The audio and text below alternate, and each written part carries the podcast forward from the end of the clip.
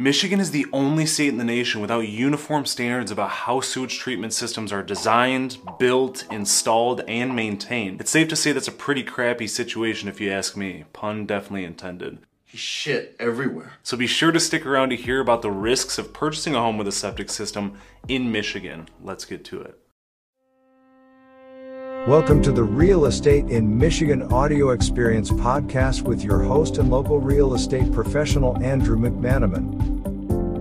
What's going on, everyone? Andrew McManaman here. We're living in Michigan, helping people like you buy, sell, and invest in the amazing state of Michigan. So feel free to reach out anytime, as I have helped several people from every corner of the country do just that. If you take a second and search up Michigan septic systems, you'll see an endless amount of headlines talking about the lack of regulations, the inhumane number of failing systems, and the problems that come with it. In a state full of thousands of beautiful bodies of water from the Great Lakes to nearby rivers, Michigan estimates that nearly half of the rivers and stream far exceed the safety standard for a concentration such as E. coli. This bacteria is found in animal and human intestinal tracts, so a higher sample of that would indicate the presence of fecal pollution. According to the Michigan Department of Environment, Great Lakes and Energy, there's over 1.3 million homes and businesses in the state of Michigan that depend on septic systems, and they estimate there to be over 130,000 failing systems statewide. This department also estimates septic systems release upwards of 31 million gallons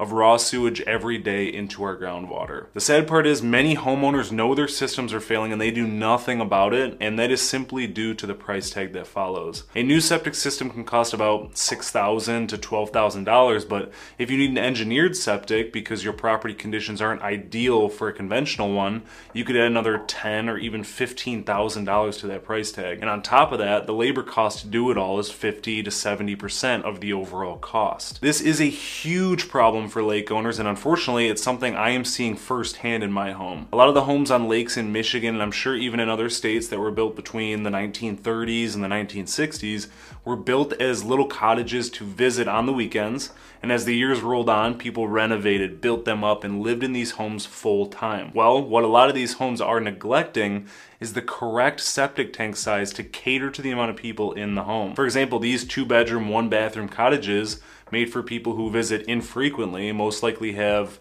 a 500 to 750 gallon tank, but then the owners tack on 2 more bedrooms and a bathroom and should have a 1250 to 1500 gallon tank living there full time. So when you go about purchasing a home, it's good to have it pumped during the inspection period to not only make sure it flows correctly, but you're aware of the size tank you have so you know how frequently it should be pumped. My septic system is a prime example of how unregulated these systems actually are in Michigan. When I was getting in my home, I asked for the tank to be pumped, but I ended up coming over when they were doing it because my inspector had a suspicion that there was another tank, even though the homeowners said that they had no knowledge of it. So I started digging while the company was pumping, and we found another lid. It turns out they had the original 500 gallon tank for this 2-bedroom, 1-bathroom home, but then they did a DIY job to connect another 500 gallon plastic septic tank. So this tank had never been pumped in who knows how many years, but fortunately enough, it was flowing fine and the septic field was in good shape after further inspection. I later learned that I wasn't the only one with a makeshift septic system. I went to a homeowners association meeting with my subdivision,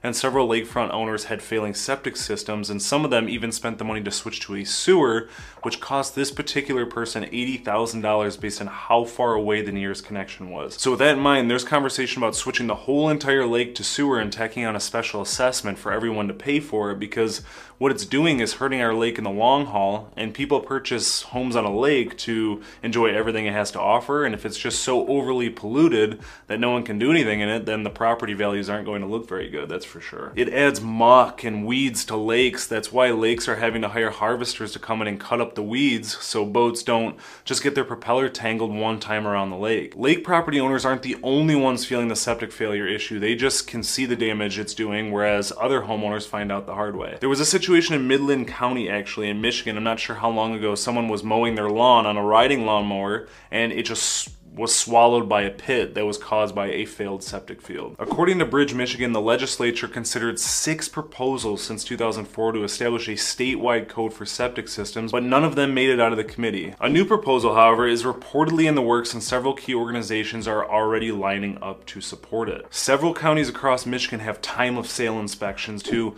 allow an approved inspector to make sure the septic and water systems were in working order and up to a certain standard before a transfer of ownership took place, and this alone has detected several failed septic systems in over 300 homes with no septic system at all. Completely off topic, but with inspections in mind, if you are interested in a home with a sewer, be sure to always get a sewer scope done where they snake a camera from the home drain down to the road to see if it's cleaned out and clear of roots, because if you didn't notice, in cities with sewers they tend to have trees planted along the roadside, and those roots grow and go right through the sewer lines, and that fix can cost a lot of money. So pay some extra money up front and get it done so you don't have to deal with it later. I just had a buyer go through this, and we found roots with a sewer scope, and the sellers had to pay over $1,000 to essentially hydroblast water in there to break up all the roots. So with all this in mind, what is causing the abundance of septic failures in Michigan? The biggest issue that causes septic failure is due to the lack of maintenance. It's not complicated and it doesn't have to be extremely expensive. It's just a matter of doing it frequently. According to the EPA, there's 4 elements when it comes to upkeep: inspecting and pumping frequently,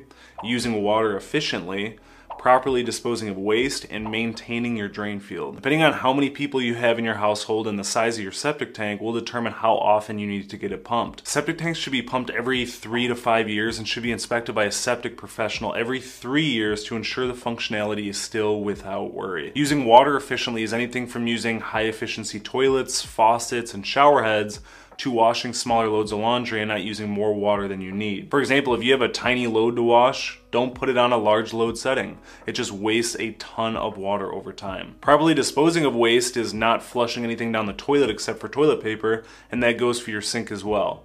Don't just pour grease from your 6 pounds of bacon you just cooked down the drain. That goes for the use of a garbage disposal as well. Limit your usage because this is known to cause clogs in the drain field. One of the biggest misconceptions about disposing waste is the use of chemical drain openers such as Drano. You can talk to any septic professional and they will tell you how bad it actually is for your tank and field. Just like using Listerine mouthwash, it kills all natural bacteria that helps break down or fight infection.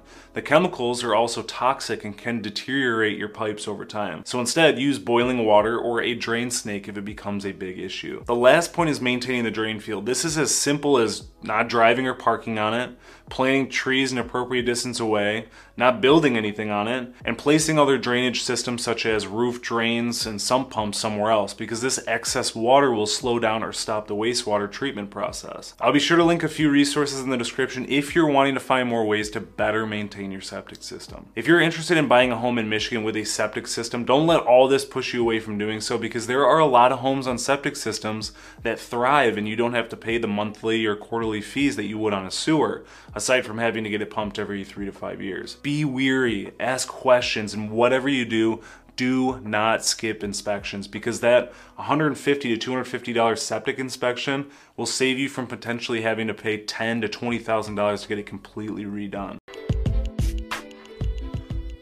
Thank you as always for listening to my podcast. If you would, follow, subscribe, and leave a 5-star review on the platform you listen to this on. I would greatly appreciate it. Stay tuned for the next episode.